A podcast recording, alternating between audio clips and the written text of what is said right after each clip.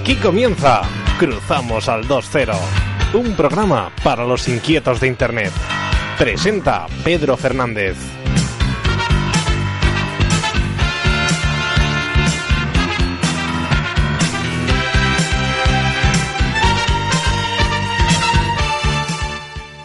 Hola, ¿qué tal? Bienvenidos una vez más a Cruzamos al 2.0. Ya sabéis, en Radio Yosa FM, en la 107.2, si no estáis cerquitas, podéis entrar en yosafm.net y ahí tenemos el streaming para que nos escuches eh, desde donde estés. Son las 12 y 8 del día 26 de septiembre y comenzamos un nuevo programa. Hoy de qué vamos a hablar, os voy a hacer un pequeño resumen. Hoy vamos a hablar de la moneda Bitcoin, de la moneda digital. Y para ello hemos traído a dos personas que están eh, en una asociación aquí en Valencia en que nos va a explicar eh, qué es la, eh, la moneda y nos van a hablar un poco más para que tengamos un conocimiento general de ella. Bueno, nada, hoy me tengo que presentar. Soy Pedro Fernández, ya sabéis, encontrarme en mi blog personal.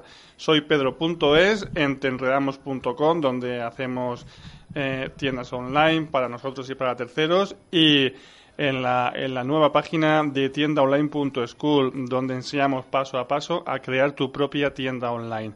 Bueno, después de todo esto y en breve vamos a, comenzar eh, la entrevista donde eh, vamos a intentar hacerla eh, para que participen las dos personas. Va, va a entrar eh, las dos personas que, hemos eh, citado para entrevistar sobre Bitcoin. Primero vamos a hablar con Jaime y después vamos a hablar con, con Ramón. Así que, eh, sin más, vamos a, dar la bienvenida a Jaime Sánchez de la Asociación de Bitcoin de Albabit de Valencia.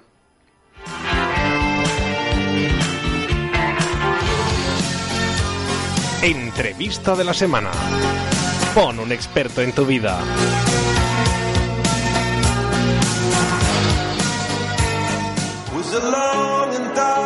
El teu ritme. Bueno, pues vamos a intentar eh, conectar por teléfono con Jaime. Jaime es tecnólogo. Hola, Jaime. Eh, hola, buenos días. Pedro, ¿qué tal? Buenos días, Jaime. Bueno, te presento. Jaime Sánchez. Él, eh, según nos, nos hace referencia en la página de Albavit, la asociación, él es tecnólogo, ciudadano del mundo, experto en comercio electrónico y trading, también en Bitcoin. Él está como community manager y, y, la sección de finanzas en, en Albavit y es una de las personas que hemos traído para que nos, nos diga qué es este mundo del Bitcoin. Buenos días, Jaime. Hola, buenos días, Pedro. Pues nada, primeramente es un placer bueno estar aquí con vosotros. Eh, sinceramente no, eh, no, no, como soy aquí, soy estoy en Albacete, pues no tengo acceso a, vuestra radio, pero bueno, ya me ha estado comentando Ramón Quesada, que es el, el secretario de nuestra asociación y que bueno, pasaremos más tarde con él y ya me ha estado comentando más o menos los temas que tratáis. Y nada, pues echaremos un vistazo a la actualidad en cuanto al Bitcoin, porque la verdad que está dando mucho que hablar en la red, es el tema principal para quien esté desarrollando proyectos en e-commerce o, se quiera interesar por este nuevo sistema monetario que ha nacido descentralizado. Bueno, pues como eh, solemos decir, las personas que, no están cerca de la radio, pues lo escuchan a través del streaming, a través de yosafm.net y ahí pueden escucharnos todas las entrevistas que hacemos y aparte de los demás programas. No te preocupes porque además tenemos un podcast que, que, pasaremos para que se difunda la entrevista. Eh, bueno, ya que, ya que os conozco, os seguiré de cerca próximamente, lo prometo. Gracias. Eh, Jaime, vamos a empezar por un concepto bastante básico y así vamos a ir poco a poco incrementando y viendo qué es el mundo de Bitcoin. Así que comenzamos con, con, lo, típico. ¿Qué es el Bitcoin? Vale. Vale, pues bueno, una forma que tengo yo de ver el Bitcoin eh, es que el Bitcoin eh, es un protocolo ¿no? que nace en Internet, es un protocolo público y se basa en la criptografía. Lo que pasa que, bueno, eso lo explicaremos ahora un poquito por encima porque tampoco quiero tratar cuestiones muy técnicas para que la gente se quede con, con, la, con la principal clave de lo que es. Entonces, es un protocolo que nace en Internet que atestigua transacciones de forma descentralizada y distribuida gracias a su propia naturaleza que eh, criptográfica, claro, claro está. Entonces, una de las principales aplicaciones que tenemos con el Bitcoin es que tenemos una, una moneda digital de código libre que todos todos podemos ver eh, como, está hecha, ¿no?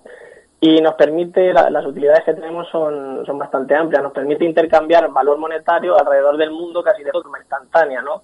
Eh, el Bitcoin, por así decirlo, para resumir, eh, se basa en el protocolo P2P, es, una red punto a punto y eh, es tan segura como, vamos, es que como se, se basa en la criptografía, ya te digo que es lo más seguro que podemos tener ahora mismo para hacer pagos en Internet, incluso más segura que, que tener tarjetas y hacer pagos por tarjetas de crédito por Internet, porque muchas veces la gente cuando paga por Internet sabemos que dicen, es que yo no me fío de dar mis datos, tal, pues con, con esto tendríamos la solución total para pagos, por ejemplo, en línea y bueno, y otras más, muchas más aplicaciones que tiene en el futuro, que lo, que lo veremos más adelante. Yo siempre, eh, para que la gente más o menos se ponga en situación, yo siempre pongo el ejemplo de, del protocolo del correo electrónico, por ejemplo, porque todos usamos el correo electrónico, ¿no? Eh, y sin embargo desconocemos su naturaleza, no sabemos mm. eh, qué hay dentro del correo electrónico.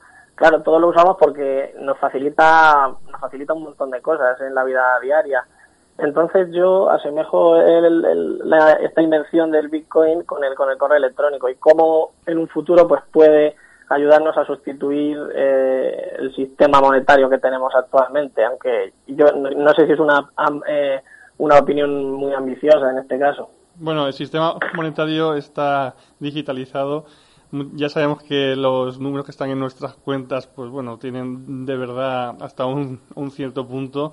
Y la verdad que sí que me parece muy interesante que una moneda digital como el Bitcoin eh, esté irrumpiendo para descentralizar los la moneda habitual, pero, pero tenemos dudas, ¿no? Porque cuando dices, bueno, yo tengo un archivo que está encriptado y eso significa que es un Bitcoin, pero ¿cómo funcionan las transacciones entre con Bitcoin? ¿Cómo se hace? Eh, porque al ser un archivo, ¿eso cómo se protege? Digamos, no sé si estoy hablando de algo que no, no tiene que ver, pero ¿cómo son las transacciones? Sí, Yo entiendo tus inquietudes. Vamos a ver, eh, a ver si puedo más o menos explicarlo a grosso modo. Eh, Imagínate que tenemos una persona A eh, que quiere hacer un pago a una persona B. Principalmente para, para empezar a usar Bitcoin, eh, lo que tenemos que hacer es descargarnos un cliente que en, ese cliente va a estar codificada nuestra dirección Bitcoin.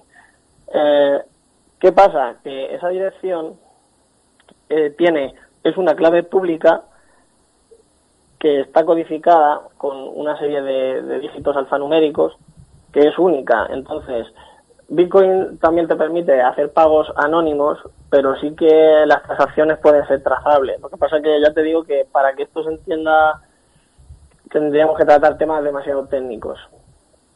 En la clave de la red Bitcoin yo diría que tenemos, como no tenemos ninguna autoridad que nos centralice para que nos verifique todas las transacciones. Por ejemplo, ahora nosotros tenemos el sistema bancario, ¿no? Que tú si quieres hacer una transacción o quieres hacer un ingreso a mi cuenta o yo te digo que te voy a pagar 500 euros y te los ingreso, tenemos que ir al banco, te metes a tu banca online y entonces esos pagos se conectan a la red SWIFT, que, que es la red que verifica que yo eh, tengo tanto dinero X en mi banco y te lo paso a ti, ¿no? Pues con el Bitcoin lo que pasaría es que eh, cada persona sería su propio banco. Tú para enchufarte a la red Bitcoin, lo único que tienes que hacer, como te decía anteriormente, es te bajas un cliente, que es un programa informático. Eh, te puedes bajar el cliente para el PC o para un dispositivo móvil o lo que sea. Mm. Entonces ese cliente es el programa que te brinda ya tu dirección, tu dirección Bitcoin, ¿no?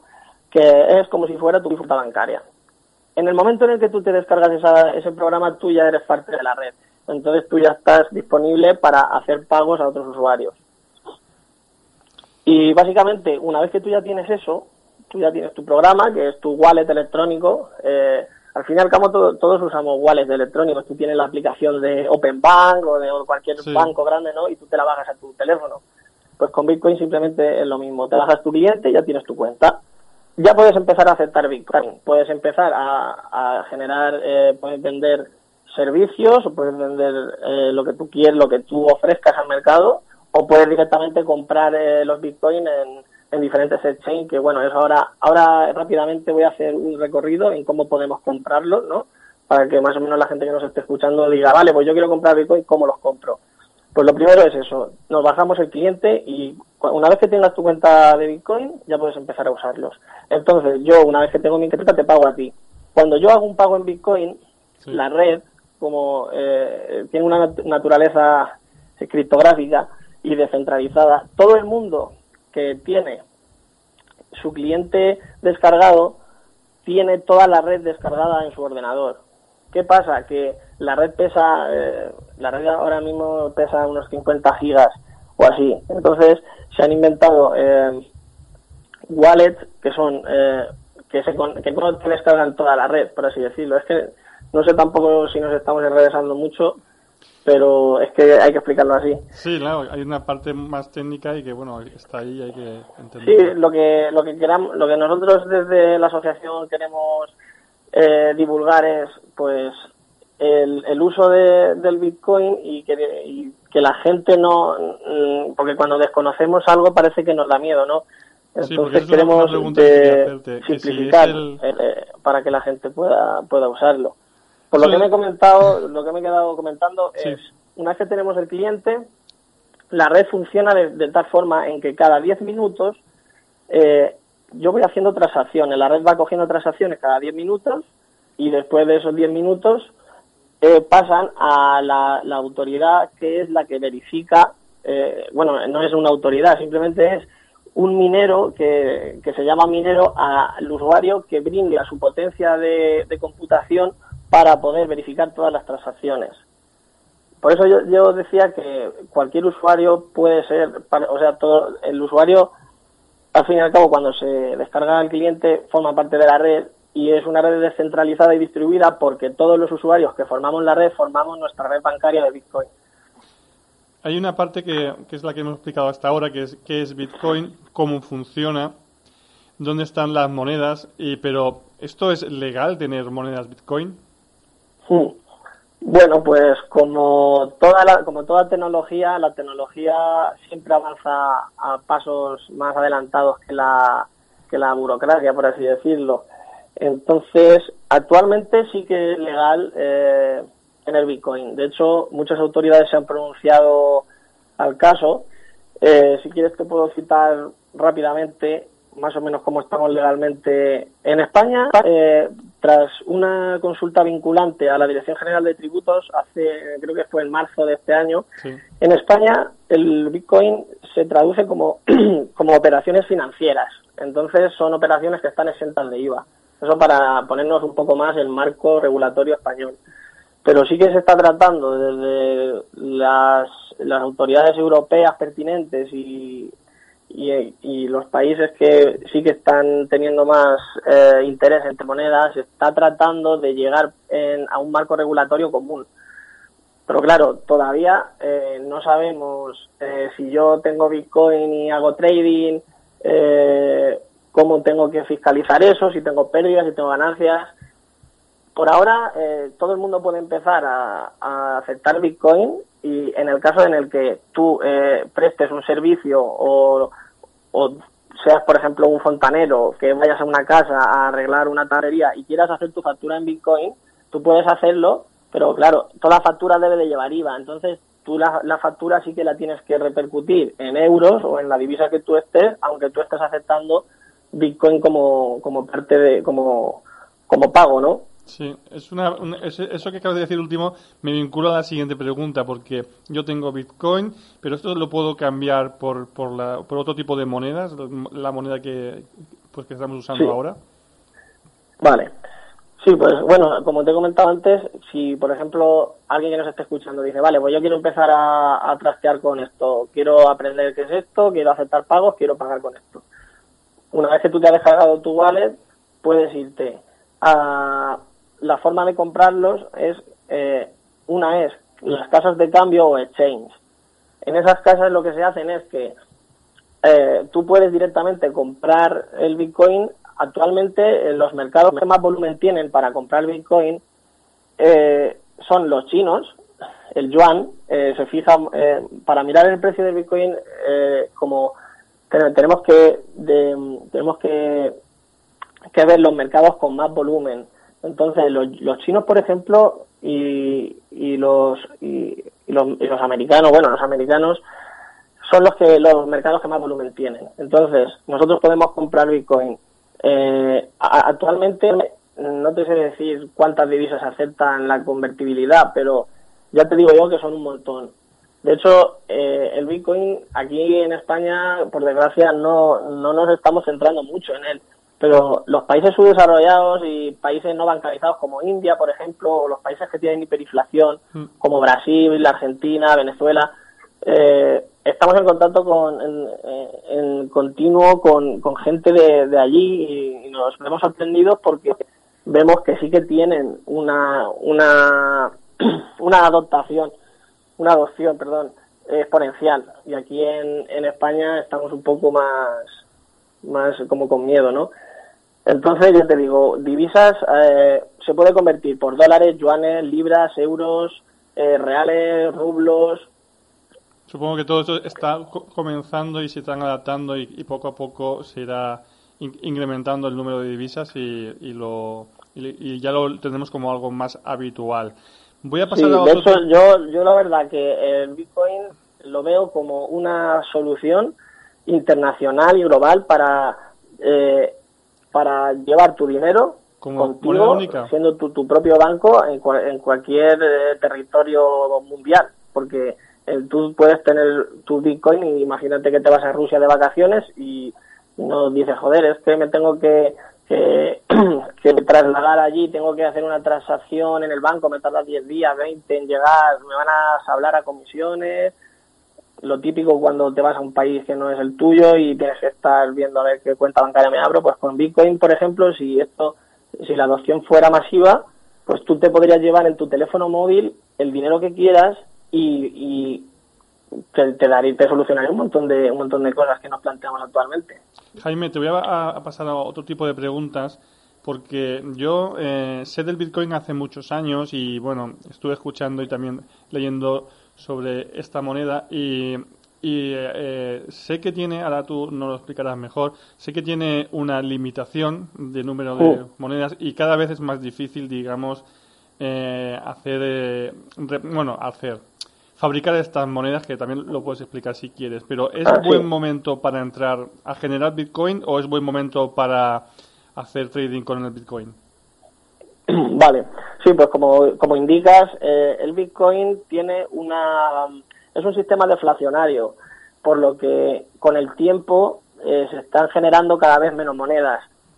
De hecho, es curioso porque actualmente el sistema monetario que tenemos de, de bancos centrales, lo podemos estar continuamente escuchando en, las noticias, pues decimos, Mario Draghi ha dicho que ahora tenemos la flexibilización cuantitativa para incrementar, eh, para que la gente gaste más y, vemos siempre las noticias el tipo de interés baja, tal.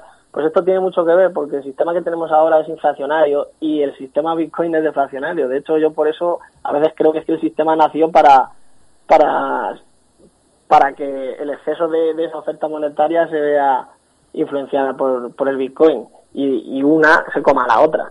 Pero actualmente, como lo he comentado antes, el, el de los mineros, porque es importante nombrarlo, sí que es complejo más o menos explicarlo y entenderlo, pero el minero simplemente hace, eh, es el, que se encarga de generar los bitcoins a la red.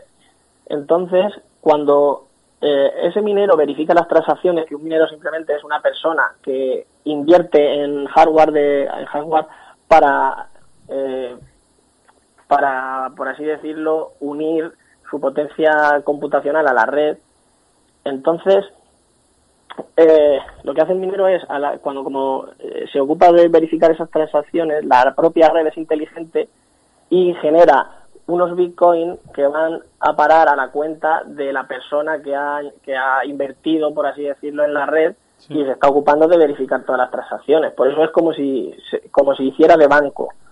Entonces, cada vez que, se, que esas monedas eh, se generan, ya se han, se han unido, se, bueno, por así decirlo, se generan las monedas y se unen a la red. Entonces estos mineros lo que hacen luego es llevar esas monedas a los exchange que son los que mueven los bitcoins, tú te vas y tú te compras, te registras en el intercambiador y dices, vale, pues tengo mil euros, voy a comprar mil euros en bitcoin, entonces la oferta va creciendo. No sé si responde a tu pregunta, pero... Sí, sí.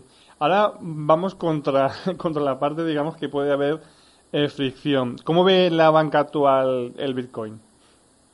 Vale, pues la banca lo que... Bueno, lo que no hemos explicado, que yo pienso que es punto principal del Bitcoin, es lo que en lo que se sospecha el Bitcoin, que es la blockchain, la cadena de bloques. Eh, a la banca lo que sí le, le, gusta mucho es la cadena de bloques, porque sería una ventaja bastante grande para ellos para verificar las transacciones, porque mm, les quitarían mucho, mucha infraestructura a los propios bancos. Porque como es inteligente la forma en, en el, que, en el que Bitcoin eh, verifica esas transacciones, mm. pues a la banca sí que le interesa mucho eso. De hecho, tenemos grandes bancos como BBVA, que tiene un centro de innovación bastante potente, que si buscamos un poco por Google podemos ver lo que han estado haciendo. Y bueno, ahora Bank Inter también está detrás de startups relacionadas con Bitcoin y con la cadena de bloques. Eh, no sé si tenemos alguna filial del Banco Santander o el propio Banco Santander, pero poco a poco vamos viendo que los bancos sí que se están interesando mucho por esta tecnología. Lo que yo pienso, bueno, es como opinión propia y no sé si el Bitcoin como tal, eh, porque claro, el Bitcoin como tal es una moneda que es enemiga de los bancos porque les quita su cuota de mercado. Pero bueno, esto es así, la tecnología siempre avanza rápido y veremos a ver con el paso del tiempo cómo eh, si los bancos se entrometen en este sistema, que yo pienso que sí, porque les está, está llamando a sus puertas. Entonces veremos cómo, cómo va esto. Pero ya te digo, el, la cadena de bloques es el principal interés de los bancos. Que simplemente la cadena de bloques es lo que te he comentado antes, que las transacciones se verifican por los mineros y por y por la propia red que, que, vamos que está por por el protocolo SA 256 por si alguien lo quiere buscar y documentarse más que es el, el que con el que se codifican las, las transacciones y los bloques de datos en, en la en, la cadena de bloques del Bitcoin.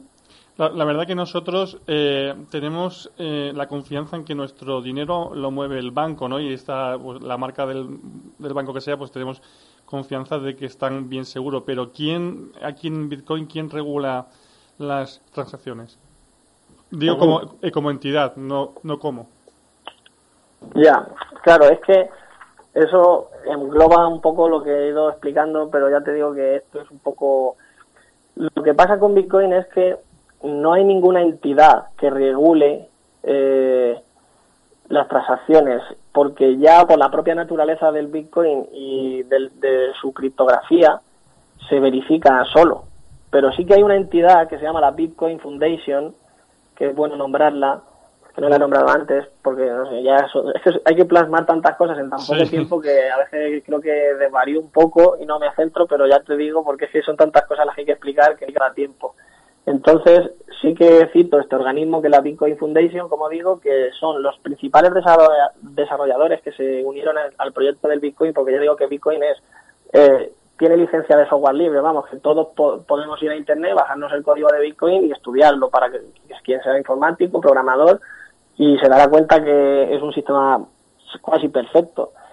Entonces, eh, este organismo sí que regula el código del Bitcoin se ocupa de si hay alguna mejora que pueda ser eh, beneficiosa para la red, pues en, consenso, que esto también es muy importante, en consenso se, se trata la mejora del código y dice, vale, pues si el Bitcoin ahora va, vamos a actualizar el código para que pueda usarse 500.000 transacciones por minuto o por segundo o vamos a hacerle que ahora haga otra cosa. Todo con consenso se, se actualiza en el cliente y entonces es, es, es una moneda como, como que plástica, ¿no? Porque si hay alguna mejora que se puede introducir al sistema, la Bitcoin Foundation se ocupa de, introducirla.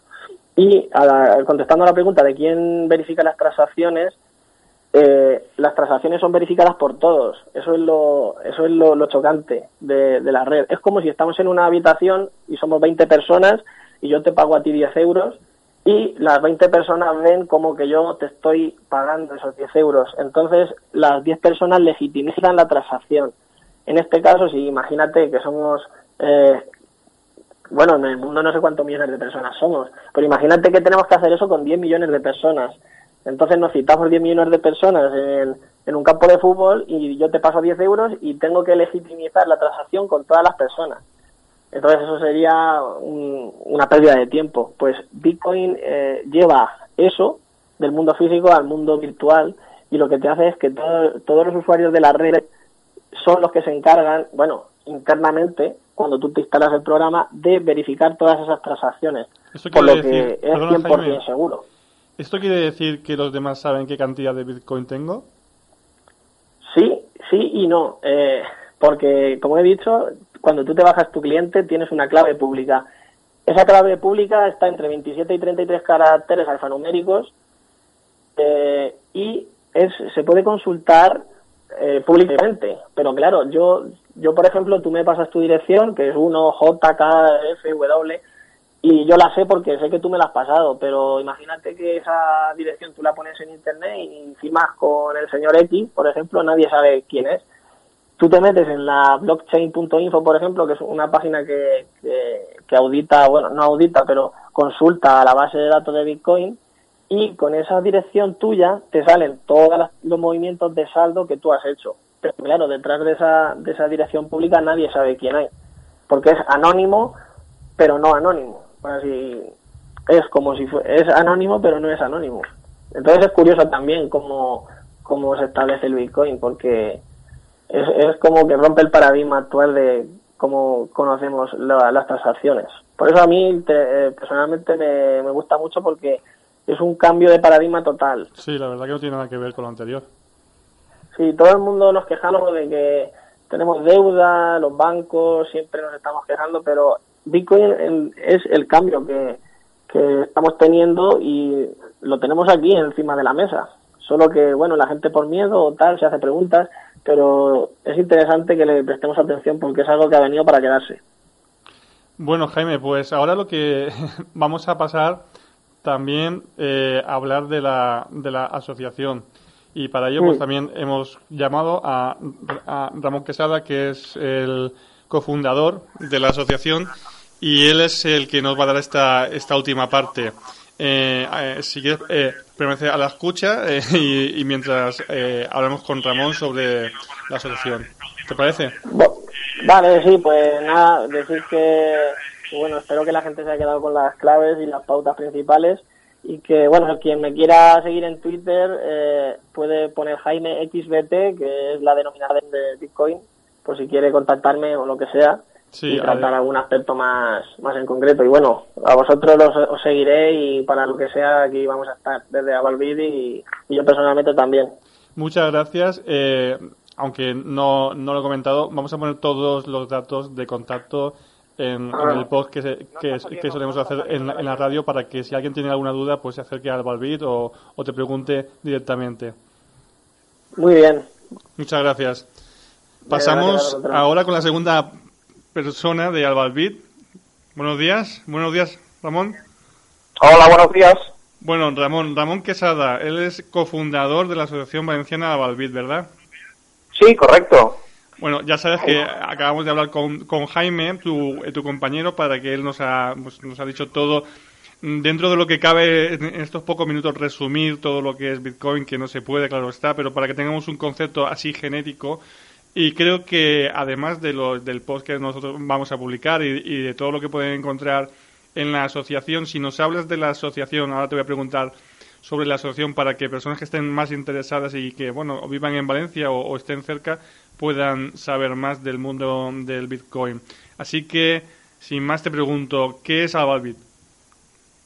Bueno, Avalbit es el resultado de, de bueno, pues de varias personas que aquí nos interesamos en Bitcoin y después de muchas reuniones eh, a lo largo de casi un año o así, pues decidimos hacer la, Asociación Valenciana del Bitcoin y otras monedas. Este nombre, pues seguramente en el futuro lo cambiaremos por algo eh, como la Asociación Valenciana del Bitcoin y otras tecnologías asociadas a la cadena de bloques, que se le ajustará más el nombre. Entonces, eh, visto que es la asociación ¿Qué, qué, vamos a ganar si, por ejemplo, nos asociamos a, a Valbit? Bueno, esta pregunta, pues, eh, bueno, eh, tiene su... ganar, bueno, ganar dentro de un concepto genérico. Claro, eh, es que para ver los beneficios es importante verlo en, perspectiva, es decir, porque la, respuesta podría ser, pues, ahora no ganas nada o casi nada, pero en el futuro eh, puedes ganar muchísimo. Eh, hay que tener en cuenta que el invento de Satoshi, eh, que nos contaba anteriormente Jaime, es relativamente muy nuevo. Estamos hablando que en el 2000, en enero del 2009 fue cuando se, eh, se ejecutó por primera vez ese, ese programa, ese protocolo de Bitcoin QT.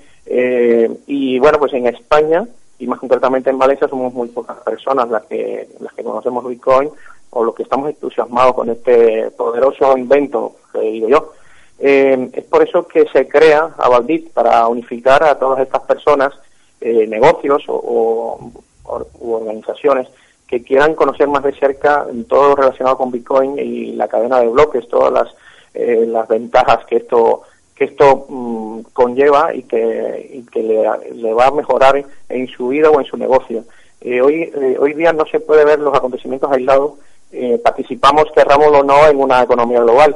Y Bitcoin es el fruto de muchas tecnologías combinadas, entre ellas, como decía Jaime, el protocolo P2P, que es, centro, que es el centro de lo que es la, la, descentralización, una cosa que va a venir, eh, cada vez se está poniendo más de moda, y que es el centro de lo que se denomina, bueno, de muchas economías, especialmente una de las eh, de la economía que se, que se está desarrollando ahora mismo, eh, es la economía colaborativa. Eh, y por tanto eh, hoy más que nunca es, es muy importante la, la, frase de la unión hace la fuerza. Eh, por eso es tan importante asociarse como um, con la experiencia, el apoyo que nos brindamos los, los eh, componentes de Albit. Ya de hecho eso es un beneficio porque te está, eh, te está dando información que si lo haces tú por tu cuenta solo pues tardarías muchísimo más.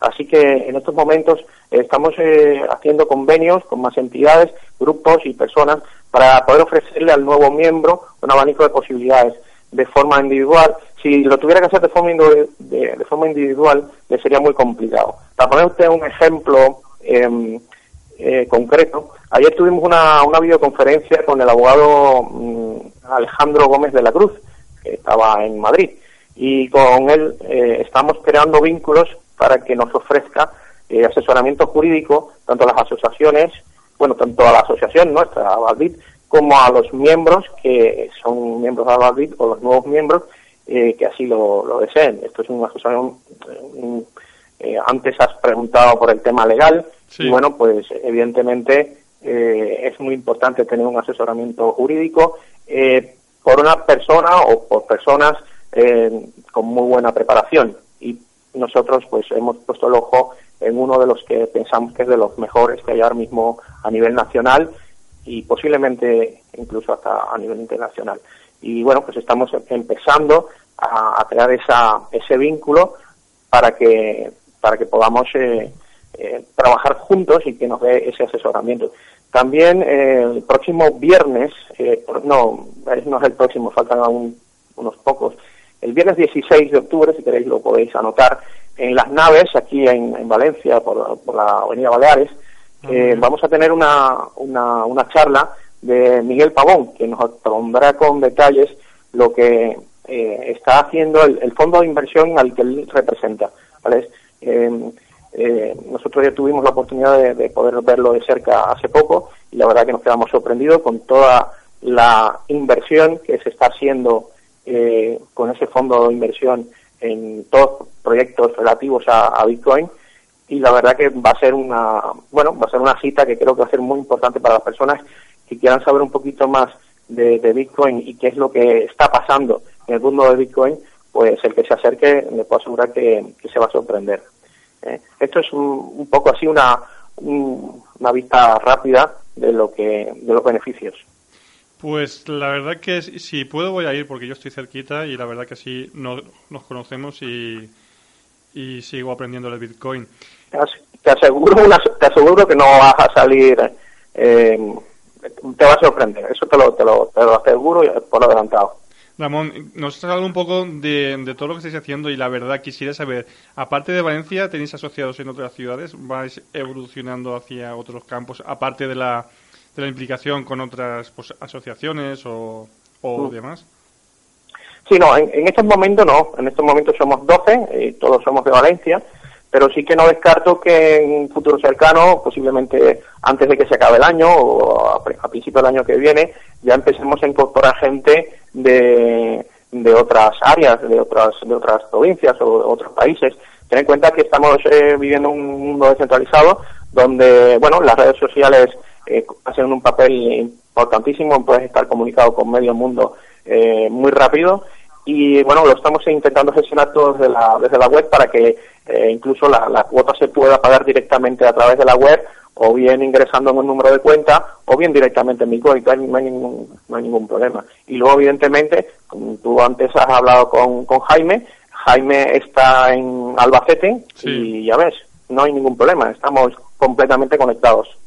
Pues la verdad que sí, con la tecnología al final todos estamos en el mismo sitio.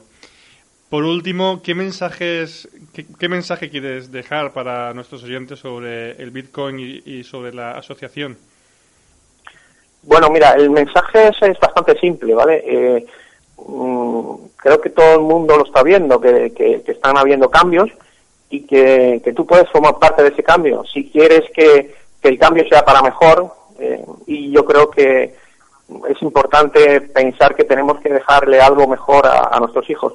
Cualquiera puede involucrarse en, Bitcoin, solo tienes que, contactar con más personas que también estén interesadas en ello, intercambiar opiniones, debatir, eh, aprender, leer por ti mismo. Es un, es un trabajo interno donde tú mismo eres el protagonista y por tanto nadie te va a decir lo que tienes que hacer. Y eso es muy importante porque si no tú mismo no, no, no lo haces, nadie lo va a hacer por ti. Las reuniones son algo provechoso eh, y fácil de, hacer y también hay grupos de debate por Skype o por Hangout eh, en al que te puedes unir y como has visto, pues yo te he dicho, eh, no hace falta ni que te muevas de tu casa. Ahora mismo yo estoy en mi casa y me estás haciendo una entrevista por la radio en Radio Yosa y no hay ningún problema, ¿sabes? Esto, esto es así. Salvo que vivas en una isla sin conexión a Internet, hay muchísimas posibilidades de involucrarse en Bitcoin y de sacarle muchísimo partido. Pues la verdad que, como os dije antes de la entrevista, espero volver a tenernos a los dos y que profundicemos en un campo más concreto de, del Bitcoin. Eh, Ramón Quesada, Jaime Sánchez, eh, muchas gracias por acercaros a Yosa FM y por hablarnos del Bitcoin y saber un poquito más sobre, sobre este tema. Que tengáis un buen día y un buen fin de semana. Muchísimas gracias a ti, Pedro. La verdad que ha sido un placer enorme poder estar contigo y con tu audiencia y espero que nos podamos ver el día 16 allí en las naves. Así lo espero también. Un saludo. No sé si Jaime, no sé si Jaime está por allí para despedirse. Sí, sí. Está aquí Jaime, pero como... Jaime. No se puede. Sí. Jaime, ah, pues nada, que, que, nos estamos despidiendo y que muchas gracias por participar en, la entrevista y por acercarnos al mundo Bitcoin a nuestros oyentes. Vale, pues muy bien, muchas gracias a vosotros. Estaremos en contacto. Un saludo. Que pase buen Un saludo. Adiós. Un saludo a vosotros. Muchas gracias. Adiós.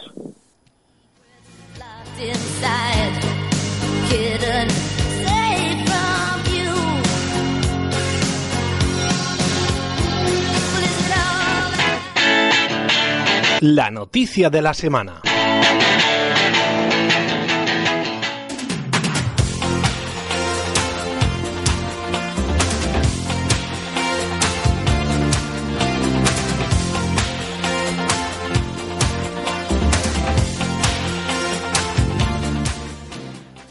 Bueno, pues pasamos a la noticia de la semana. Lo que quiero hablar esta semana es de algo que se está cada vez eh, poniendo más de moda y lo estamos viendo ya en las grandes eh, tiendas de, comercio electrónico y es la incorporación del vídeo. Hay una noticia del blog de fotografía e-commerce mm, de reciente del, día 22 de septiembre que nos, nos habla de esto, pues que nos está hablando de que Mango y Desigual están, están apostando por los vídeos de producto y es muy importante eh, incorporar en, la medida que se pueda los vídeos al comercio electrónico, bien si tanto que, el producto eh, tenga eh, o sea, resalte la importancia, porque tenemos que tener en cuenta, por ejemplo, yo tengo una, una tienda que se dedica a la venta de toners y de, y de cartuchos, pues ahí no hay, no hay lugar para un vídeo, pero estamos hablando, por ejemplo, de algo que sí que tiene que incorporar vídeo, como es la moda. ¿Por qué? Pues que aparte de estos vídeos que duran muy poco, como nos indican en fotografía e-commerce, duran entre 7 y 11 segundos,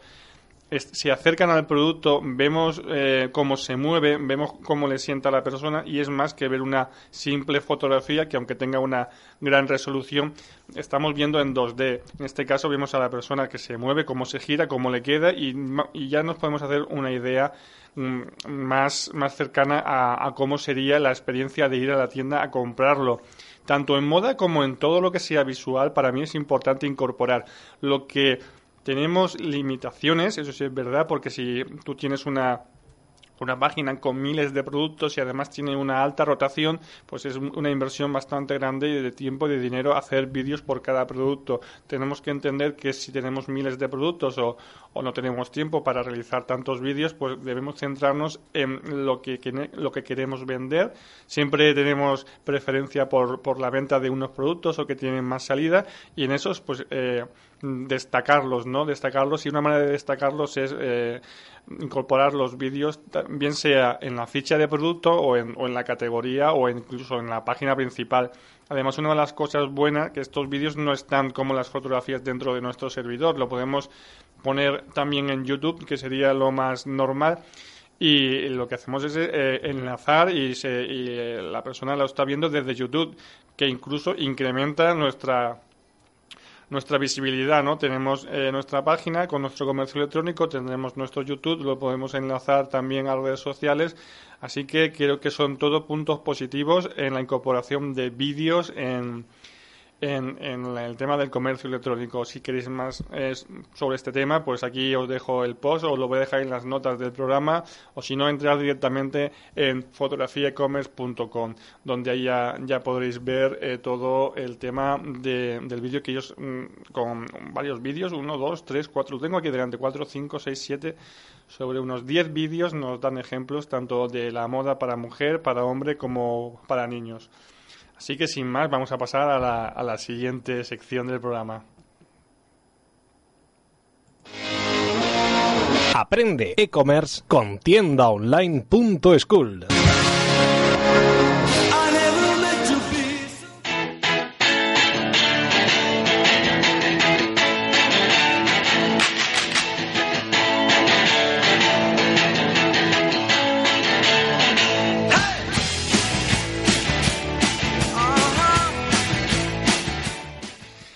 Bueno, pasamos a esta nueva sección, ya sabéis, de tiendaonline.school, donde vamos a comenzar cursos para que tú mismo te puedas hacer tu tienda online desde niveles. La, programación que va a tener tiendaonline.school va a ser una parte técnica y una parte de marketing y está marcada por niveles del 1 al 5, o sea, tú vas a ver eh, en verde el tema de, técnico y en azul el tema de marketing, así puedes elegir los vídeos que tú quieras y tu nivel. Siempre empezando desde cero. Hay gente que empieza desde cero, pues bueno, se coge el nivel 1. Hay gente que quiere saber algo más y ya tiene idea porque le hicieron su página y ya sabe los conceptos básicos, pues a lo mejor empieza desde el número 3. Hay gente que quiere vender porque ya tiene la parte técnica resuelta, pues empieza desde el número 3, por ejemplo, del marketing. Lo hacemos así un poco separado para que no tengamos que tener unos vídeos y una documentación guiada paso a paso. Cada uno tiene que adaptarse al nivel que está. Todo esto está empezando, todo esto no está todavía abierto, pero sí que quiero remarcar que tiendaonline.school, desde ahí vas a poder, si tienes una tienda ya hecha, vas a ir mejorando y si no la tienes te vas a dar el paso porque tú mismo puedes crearla. Y hoy de lo que quiero hablar es de, de cómo mejorar nuestro menú en la tienda online porque una de las cosas que, que no solemos hacer o que solemos hacer mal, puede ser, es crear nuestro menú y un poco sí, como que a lo loco, porque tú dices, bueno, ¿cuáles son los puntos principales en un menú, en el menú principal, donde la gente es lo primero que ve? Y lo ponemos como nosotros creemos. Y muchas veces esto es parte eh, eh, fundamental de la estrategia, tanto para nosotros como para Google. Según tengamos la posición en el menú, también Google detecta que, le damos más importancia. Cuando, eh, contra más a la izquierda, cuanto más a la izquierda tengamos eh, lo, que queremos resaltar, Google entiende que está más, que es más importante. Si nosotros, por ejemplo, tenemos una tienda de moda, como lo que antes hemos estado hablando en la noticia de la semana, pues si tú lo que quieres resaltar es los zapatos, pues lo, primero al lado de la, del nombre de, de tu tienda tiene que ir zapatos. Es importante que digamos dónde queremos estar eh, posicionados. Zapatos, luego, ¿qué vendo más? Pues moda para mujer y luego vamos a ir abriendo otros campos, no más de cuatro o cinco para no, no dispersar mucho. Y otro de los puntos que que no solemos tener en cuenta son las subcategorías, ¿no? Porque queremos todo poner un pantallazo de todas las subcategorías y abrimos el menú y se despliega y vemos una barbaridad de subcategorías para poder entrar y interactuar con ellas. Pues también esto eh, hay que delimitarlo de, de, alguna forma, porque si está bien que, por ejemplo, en el menú de zapatos, que iría al principio, pues puedes poner el tipo de zapato o para quién va dirigido, ¿eh? o, por la moda, por la persona, o sea, mujer, hombre, niño, etcétera, pues también esto eh, eh, hay que situarlo por importancia, dándole la si lo que tú quieres vender zapato moderno para mujer, pues esto va a ir en primera subcategoría dentro de la categoría de zapatos que tienes al principio. ¿Lo ves? o lo que, lo que estoy indicando es todo lo que hagamos en el menú tiene que tener el sentido de que lo que más importante queremos y lo que más queremos que se venda y lo que darle la información a Google de que es lo más importante, tenemos que ponerlo al principio, sea al principio del menú principal o sea al principio de cada, de cada categoría. Es importante incluso eh, retirar las categorías que digamos que no son tan vendidas o no son tan visitadas, ¿no? Puedes poner cuatro o cinco subcategorías dentro del zapato y luego ver más. Esta subcategoría de ver más únicamente es un enlace que te puede llevar a otro tipo de, zapatos. Eh, la home es, eh, pensamos que es la parte principal, ¿no?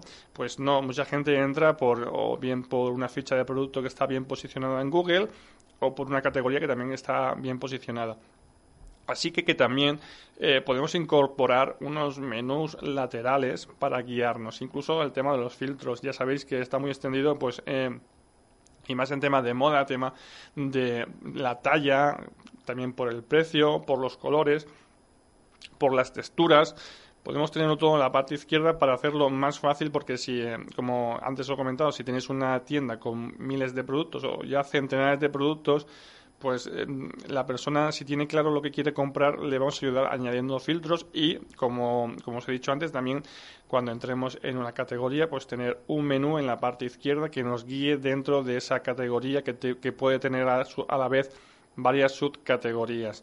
Bueno, esto, todo esto está, estará explicado cuando ya se abra dentro de muy poquito la tienda online.school y donde iremos dando todos los pasos, como os he dicho, la parte técnica y también el tema del marketing, porque una cosa sin la otra no puede vivir. Podemos hacer una página impresionantemente rápida que tenga eh, un SEO espectacular, pero también tenemos que saber cómo venderlo. Y de la parte SEO es de la que vamos a hablar ahora porque Vamos a entrar en la siguiente sección con Alberto Talegón en SEO.school. Aprende SEO con Alberto Talegón.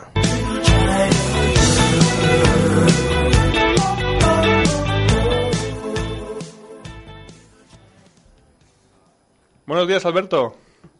buenos días, Pedro. ¿Cómo estás? Muy bien, ¿y tú qué tal?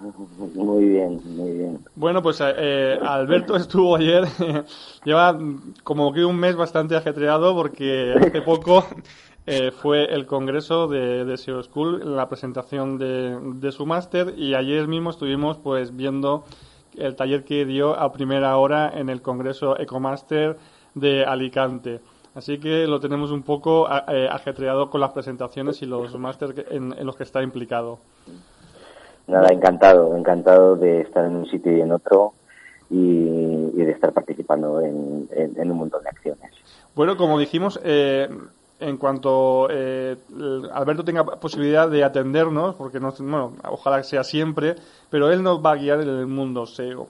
Y como os dije, vamos a tener una, una guía de poco a poco cómo avanzar en el SEO. Y una de las cosas que más me preocupa a mí y que Alberto va a hablar de ella es eh, una pequeña guía, una pequeña guía de cómo empezar eh, los puntos más importantes eh, cuando empezamos un nuevo proyecto web. ¿Qué problemas más comunes nos planteamos a la hora de afrontar un proyecto web? Así que, Alberto, si puedes, nos explicas cuáles son estos problemas y cómo podemos evitarlos. Claro. Pues la verdad, Pedro, que tal y como comentas, eh, son errores, eh, los mayores errores que nos encontramos cuando una empresa nos, nos eh, solicita los servicios como SEO y tal, es que muchas veces tienen mal planteado de base su, su proyecto digital. eh, me da igual que estemos hablando de un e-commerce que venda productos o que estemos hablando de una web corporativa que venda servicios y lo que busque sean únicamente captar leads, es decir, eh, captar la información del usuario para que, por ejemplo, le elabores un presupuesto. Eh, sea lo que sea tu negocio, muchas veces tenemos planteado mal eh, la, propia estructura tanto de la página como, como del contenido, tal y como estabas comentando hace un momentito con respecto a las tiendas. Entonces, nada, os quería comentar un poquito cómo se deben afrontar eh, cuando vamos a sacar un proyecto nuevo, un proyecto digital, hablemos de la renovación de una página o, una, o un proyecto nuevo que, sale de cero. Lo más importante siempre, eh, se suele decir que el, contenido es, eh, es el rey. Y yo, yo, no soy de esa opinión, para, para nada. Para mí creo que el rey, sin duda alguna, tiene que ser siempre el usuario siempre. Y por tanto, eh, a la hora de definir nuestro modelo de negocio, eh, qué, queremos conseguir con esa página y pues, cómo van a entrar nuestros ingresos y qué gastos vamos a tener y tal, lo primero que tenemos que plantearnos es a, quién nos queremos dirigir y qué necesidades cubrimos. Esto que parece tan básico, eh, hay muchísimas empresas que, que, no lo han hecho. No, no lo han hecho. Y cuando llegas a ver sus proyectos, dices, es que no tienen ni pies ni cabeza. Pero, pero ¿a quién te estás dirigiendo? Bueno, no, a, todo el mundo. Eh, ¿y, qué necesidades cubres? Eh, pues bueno, mm, pues si alguien necesita lo que yo vendo, pues aquí estoy para, para atenderle. Eh, ya, pero es que así no puedes plantearte un proyecto. Es decir, cuando tú vas a abrir un negocio físico, haces un, un, estudio de viabilidad de ese negocio pues pues para ver si, si es rentable o no si oye pues si lo puedo montar eh, si montar una tienda de muebles en una población con otras 35 y es una población de 2.000 habitantes eh, tiene sentido pues, pues igual no eh, no lo sé pues en, un sitio web ocurre lo mismo entonces una vez que tenemos claro a quién nos dirigimos y qué necesidades tenemos que son las que cubrimos eh, empezamos a plantearnos cómo va a ser la estructura de nuestra página. Es decir, qué secciones vamos a querer que, contenga, eh, qué contenido vamos a, meter ahí y cómo lo vamos a estructurar para resultar lo más sencillo posible al usuario para navegar a través de nuestra página. Y bueno, pues una vez que tengamos claro eso, qué secciones, qué contenido vamos a meter, deberíamos de hacer un análisis de palabras clave. Es decir, qué términos son los que utilizan los usuarios eh, para referirse a mi producto o servicio o a mis productos o servicios. Según el número de servicios o de productos que vendamos, pues ese análisis de palabras clave pues eh, nos ocupará más o menos tiempo. Eh, es importante hacerlo, porque una vez que lo tenemos claro, cuáles son los términos que más buscan los usuarios y tal, podemos empezar a elegir las taxonomías, podemos empezar a, tener claro cómo van a ser los nombres de nuestra página, de esas secciones, eh, los que aparezcan en el menú, los que aparezcan en, cualquier página de categoría, eh, qué es eh, a, lo que queremos apuntar y, una vez que tengamos claro esas taxonomías podemos generar contenido para apoyar la identidad o el significado de esas taxonomías, de, ese contenido que estamos creando. Entonces, una vez que ya lo tengamos, tenemos un contenido creado, por así decirlo, en, sucio, en un Word, eh, ya tenemos los textos que vamos a tener en cada una de las secciones, tenemos la sección clara, cómo va a ser y tal. Podemos empezar a optimizar lo que es eh, toda la parte del sitio web, tanto mm, pues eh, a nivel de escrituras o reescrituras de URLs, oye, pues lo quiero con tres W o lo quiero sin tres W. Eh, ¿Cómo va a ser la, la estructura? Si, es multidioma, mi sitio, ¿cómo va a ser la estructura? ¿A través de carpetas? ¿A través de, de, subdominios? Eh, ¿Cómo lo voy a hacer? Eh, lo mismo para el resto de mis secciones, de mis subcategorías o de, o de los, las fichas de producto, o las fichas de servicio, lo que, o lo que sea. Vale, una vez que ya tenemos optimizado eh, nuestro sitio, podemos empezar a optimizar nuestro contenido eh, todos los elementos de, de, cada una de las páginas, pues encabezamientos, imágenes, eh, enlaces, pues rellenar bien todos los atributos, eh, una vez que tengamos, por así decirlo, bien optimizado nuestro, nuestro contenido, empezaría la parte de diseño web. Venga, pues ya tenemos claro lo que vamos a tener, lo que vamos a meter y demás, pues vamos a diseñarlo. Sobre todo porque eh, si nosotros no tenemos conocimientos de programación, pero y, nos va a hacer la página web una, una empresa externa, eh, si nosotros vamos optimizando nuestro contenido, si ya sabemos qué contenido meter, qué taxonomías meter, pues le podemos dar ya el trabajo para que eh, directamente lo suban ellos a, nuestro servidor o bien que nos ayuden ellos en todas estas tareas de crear, de hacer los análisis de palabras clave, que nos ayuden con el tema de la optimización del sitio, del contenido. Y nada, una vez que empecemos a, diseñar la página, eh, para saber qué empresa elegir de diseño web, podéis basaros en, en, algo muy sencillo.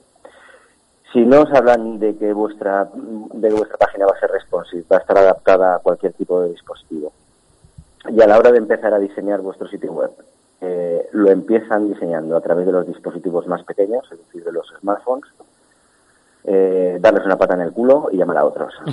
Eh, una vez que, lo tengamos elegido y ya sepamos, oye, mira, eh, este tío parece competente, quiero que me haga el, el diseño, pues solamente le tenemos que pasar ese contenido que hemos creado, las secciones que queremos crear, cómo queremos distribuir nuestro contenido y eh, habrá que diseñar cómo lo va a ver el usuario en un teléfono móvil.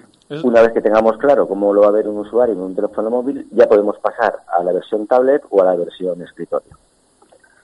Estás hablando de unos eh, puntos muy importantes, Alberto, porque mucha gente que todavía no tiene mucha conciencia de qué es esto de, de estar presente en Internet, y cuando plantean de, de, pues, de, de, comenzar a estar presentes mediante una página corporativa, una tienda, el, fin que sea, dicen, bueno, pues eh, hazlo, quiero esto y hazlo, ¿no? Y te, quedan, y te quedas ahí, bueno, pues este no es, no, yo no soy tú.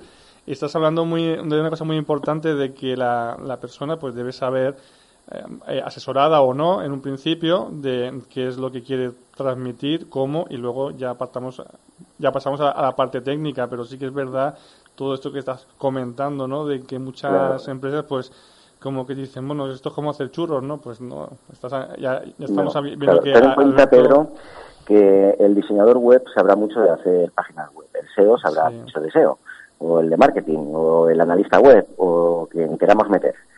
Eh, pero el que de verdad conoce su negocio, eh, que de verdad conoce los productos o los servicios que vende, es, la propia empresa que los produce o que los vende.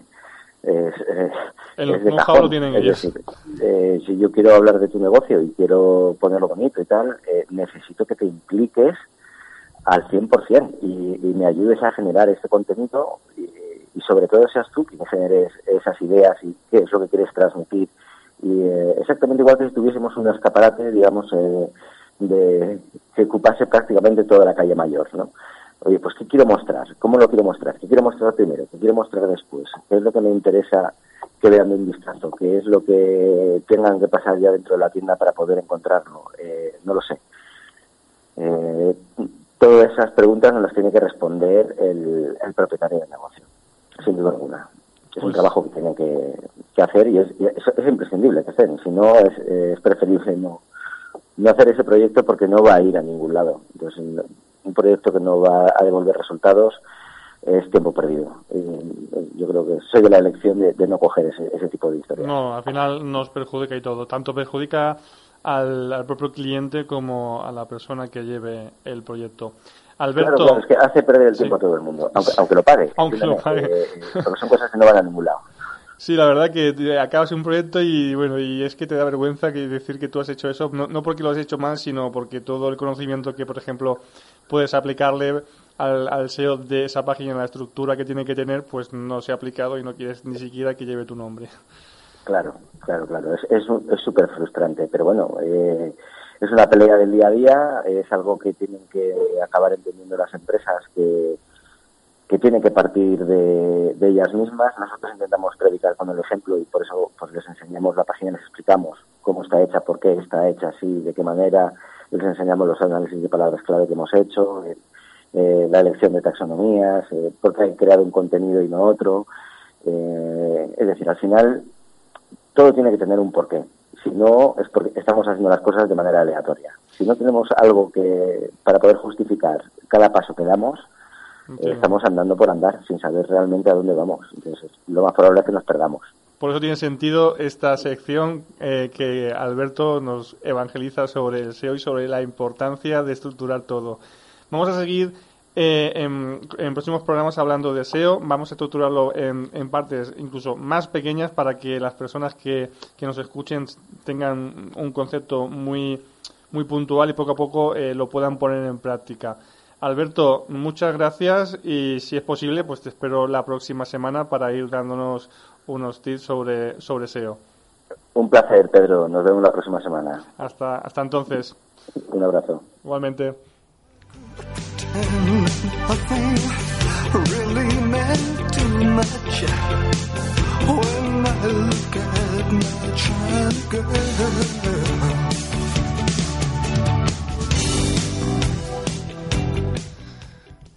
Bueno, pues eh, vamos a ir cerrando el programa ya y vamos con, con la parte que siempre tenemos cada 15, bueno, que siempre tenemos. Ahora vamos a tenerla, perdón, cada 15 días. Eh, nuestra coach personal, Alejandra Navarro, se, cada, cada semana nos habla sobre, sobre el mundo del emprendimiento y sobre todo lo que tiene que ver con la energía positiva que debemos tener a la hora de emprender. Pasamos, pasamos con ella.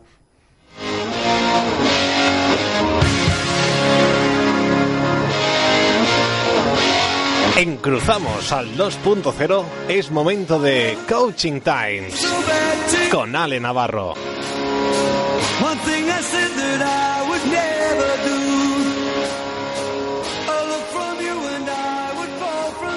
El mayor riesgo es no asumir ningún riesgo. En un mundo que cambia realmente rápido, la única estrategia en la que el fracaso está garantizado es no asumir riesgos. Bienvenido nuevamente al espacio de la Escuela de Entrenamiento Emocional. Muchas gracias, Pedro Fernández, por contar conmigo otra vez en esta nueva temporada de Cruzando al 2.0. Mi objetivo en estos cinco minutos, que tendré cada 15 días, será darte una herramienta que te ayude a conseguir tu emprendimiento, aplicando el coaching. Si quieres cambiar tu situación laboral, si tienes un proyecto y crees en él, si tienes un servicio para ofrecer y que mejore la vida de los demás, si tienes un sueño y quieres hacerlo realidad, te ayudo a sacar la mejor versión de ti, tu potencial, tus recursos y a poner en orden tus prioridades y objetivos. El coaching es el proceso que ayuda a trazar un puente en donde estás ahora y en donde deseas llegar. Para que tu empresa llegue al sitio que deseas, te conviene reconocer tu punto de partida y focalizar tu punto de llegada. Emprender no solo se trata de una idea y una apertura de licencia, va mucho más allá. El emprendedor tiene unas cualidades especiales y en mis talleres Aprender a emprender con mente y alma puedo darte la clave para que tu idea prospere hacia el éxito. Ser emprendedor es algo más que autoemplearse, es una forma de vida. Debes ser una persona que vea y vaya más allá de las expectativas del mercado alguien que no solo piense en ideas, sino que las desarrolle de la mejor manera y con los mejores resultados posibles. El emprendedor posee unas características principales que son pasión, visión, liderazgo, persistencia, determinación, organización, confianza, audacia, creatividad y trabajo en equipo. Si posees estas características, eres un emprendedor nato y yo puedo ayudarte a potenciarlo. Para eso, he diseñado el programa de entrenamiento Sync Out, donde obtendrás todas las herramientas que necesitas para emprender el sueño de tu vida. Imagina, estudia, idea, elabora, medita, piensa en tu sueño, saca fuera tu imagen y haz la realidad. ¿Qué va a aportar este programa a tu idea? Pues construirás el puente que te llevará al éxito obtendrás los recursos que te hacen falta para tomar decisiones, aprenderás a comunicar de una manera diferente y más asertiva, aprenderás a autogestionarte para solucionar problemas y encontrarás más formas de motivarte. El coaching te puede ayudar a pensar estratégicamente, al enfocarte a lograr una solución y a buscar un resultado que previamente definiste. Así, las puertas de la posibilidad están abiertas. Vas a evolucionar con un plan de acción, definiendo cada paso que das y así mejorar el proceso si te hace falta. En una empresa hay cinco pilares básicos. La confianza en ti mismo, el espíritu emprendedor, ser consciente de tus motivaciones, sacar tu creatividad y actuar como un verdadero líder. Estos pilares tienen que estar igualados y bien fortalecidos. De esta manera conseguirás cumplir con tus objetivos y enfrentar cualquier adversidad. A partir de ahora compartiré contigo algunas pinceladas de este programa de entrenamiento. Si estás interesado en sacar tu mejor versión, podemos comenzar a trabajar juntos cuando lo desees. Te espero en 15 días.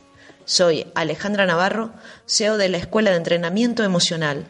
Mi trabajo consiste en ayudarte a conseguir tus sueños y objetivos. Me encontrarás en www.coachingtimes.es. Que tengas un buen fin de semana y sé feliz.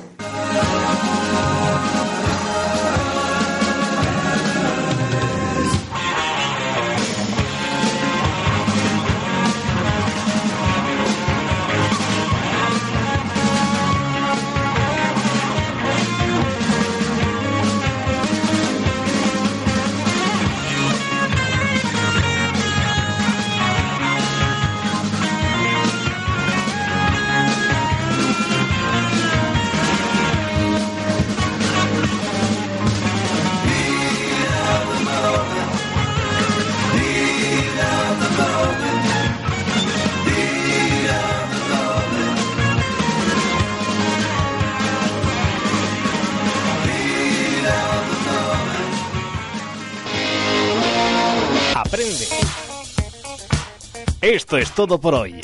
Te esperamos en el próximo programa.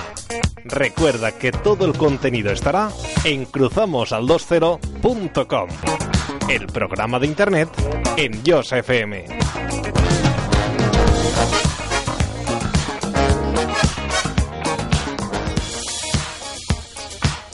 Bueno, vamos a cerrar el programa. Así que hoy hemos aprendido eh, sobre Bitcoin. Hoy Alberto nos ha dado los, errores que tenemos eh, cuando comenzamos eh, un, proyecto online, cosa que tenemos que tener más en cuenta. Es muy importante el tema de los cimientos, tener buenos cimientos. No podemos empezar la casa por el tejado y con Alberto en el tema de SEO y parte del marketing lo vamos a tener. Recordar, Alberto está en SEO.school, ahí tenéis máster y cursos sobre formación de SEO. Y al final, pues, eh, uy, que más os quería decir la noticia, la importancia de los vídeos en el comercio electrónico. Ale siempre tan motivadora con nosotros, le doy las gracias. Y nada, deciros que os espero la próxima semana, ya sabéis en Radio FM, todo lo que estáis escuchando lo pasamos a formato podcast. ¿Qué es el podcast? Pues nada más que empaquetamos esta, esta hora y poco que hemos hecho hoy, lo subimos a iVox, iVox con dos O y X, I-V-O-O-X y ahí en Yosa FM tenéis todos los programas de todas las personas que han ido participando en las entrevistas y todos los las personas que, también eh, participan con nosotros para las secciones. Nada más, eh, si le dais un me gusta a iVoox, si le dais a, en, iTunes también creo que estamos, ¿eh? O sea, si le dais un 5 estrellas a iTunes ya sabéis que da visibilidad y eso nos hace pues estar más contentos y ser más visible para personas que también le pueden interesar y por falta de visibilidad no nos tengan en, su parrilla. No me enrollo más, que me he pasado de la hora. Así que que paséis un buen fin de semana. Son las la, una y cuarto de la tarde del día 26 en Yosa de Ranes. Ah, Yosa de Ranas. De Ranes, por favor, que me van a matar. me van a matar, me he liado. Perdonadme en Just Y nada, hace sol, hace un pelín de fresquete, pero nada, os espero para la próxima semana, aquí a las 12 del mediodía, como siempre. Un saludo. Esto es todo por hoy. Te esperamos en el próximo programa. Recuerda que todo el contenido estará en cruzamosal20.com, el programa de internet en Yosa FM.